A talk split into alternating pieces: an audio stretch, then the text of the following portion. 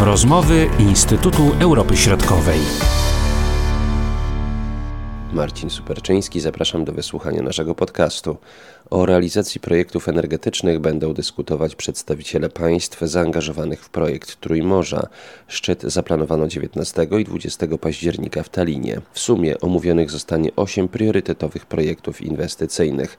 Są one realizowane zgodnie z harmonogramem bez względu na panującą pandemię COVID-19, podkreśla starszy analityk w zespole bałtyckim Instytutu Europy Środkowej dr Michał Tak naprawdę stwarzają y, szansę na jakby zwiększenie współpracy regionalnej, ale w tej osi północ-południe.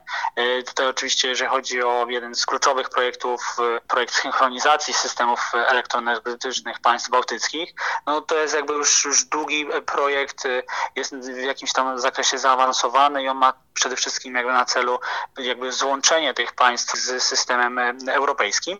Natomiast pozostałe tak naprawdę na tej liście to są głównie inicjatywy o charakterze jakby tutaj w zakresie gazu ziemnego, no i one właśnie jakby mają zapewnić większą wymianę tego surowca w regionie, zapewnić większe bezpieczeństwo, no tym bardziej, że jakby nie patrząc w tej chwili głównym dostawcą gazu ziemnego do, do regionu pozostaje Federacja Rosyjska. Jeśli chodzi o te projekty, które y, cieszą się największym e, wsparciem i dofinansowaniem y, unijnym, to są projekty państw y, bałtyckich. W tej ostatniej turze dofinansowania, która została jakby ogłoszona przez Komisję Europejską e, teraz w październiku 2020 roku.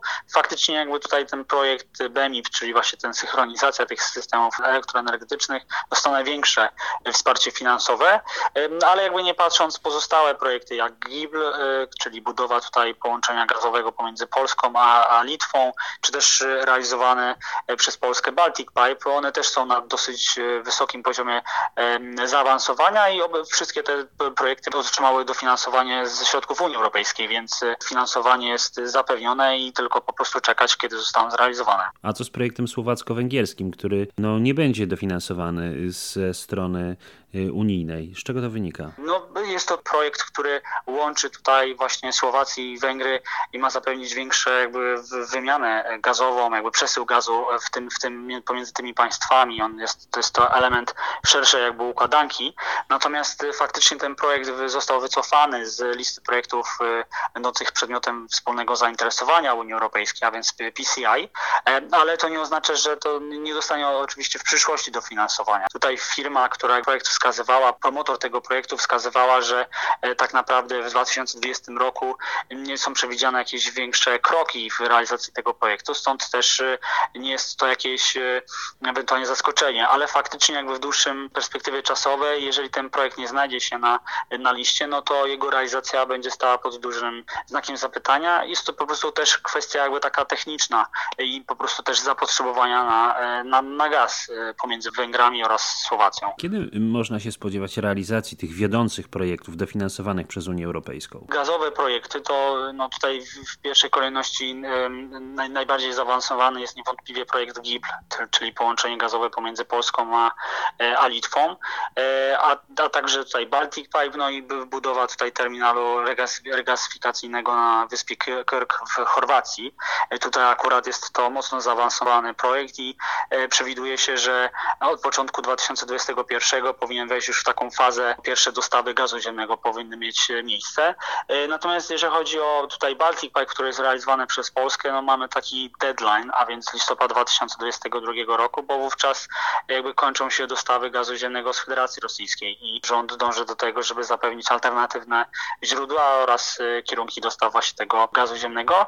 Natomiast w odniesieniu do GIBL e, jest to też projekt dosyć mocno zaawansowany. Pierwsze tłoczenia na tej części, która już została wybudowana, bo tutaj po części, e, na, jakby po stronie litewskiej już ułożono 109 km gazociągu na 165 zaplanowanych i już właśnie e, pojawiły się informacje, że nastąpiło pierwsze e, sprawdzanie techniczne stanu tych, tego wybudowanego gazociągu, więc faktycznie tutaj jakby procedury i praca idą bardzo, bardzo szybko ewentualne zagrożenie wynikające na przykład z pandemii koronawirusa.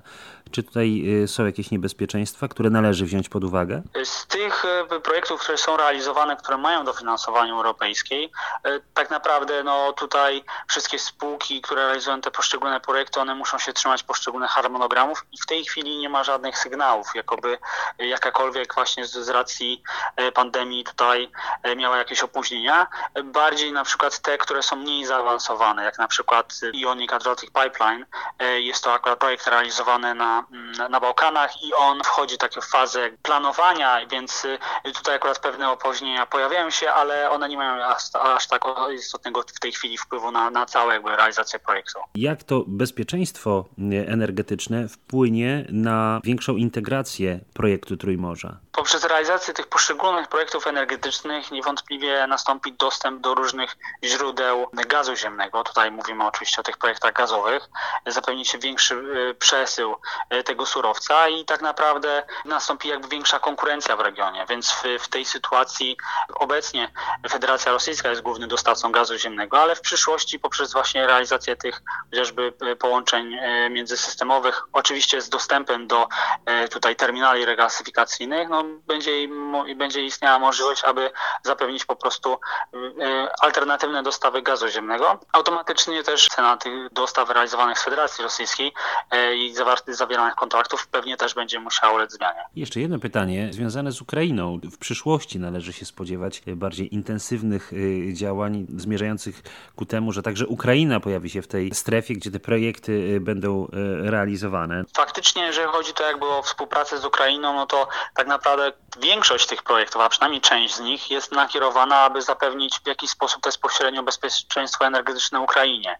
E, realizacja Baltic Pipe, realizacja tych połączeń z terminalem na wyspie Kör stwarza pewne szanse, aby w, w, tym regionie pojawiło się coraz więcej gazu ziemnego alternatywnego do Federacji Rosyjskiej. W dużej mierze kluczowe znaczenie ma e, jakby blokada budowy Nord Stream 2, która tutaj Polska jest e, promotorem tego i w przypadku wstrzymania realizacji tego projektu a także rozwoju infrastruktury wewnętrznej wewnątrz tego regionu, bardzo może zyskać na tym Ukraina, tym bardziej, że ona ma odpowiednie gazociągi i ewentualne połączenia jakby już są na jakimś tam etapie też realizacji, więc w przyszłości jak najbardziej Ukraina może korzystać na tych, na tych projektach. Czego możemy się spodziewać po tym najbliższym szczycie w Talinie? W pierwszej kolejności na pewno wszystkie państwa, które uczestniczą w tej inicjatywie, mogą być zadowolone z etapów realizacji poszczególnych projektów.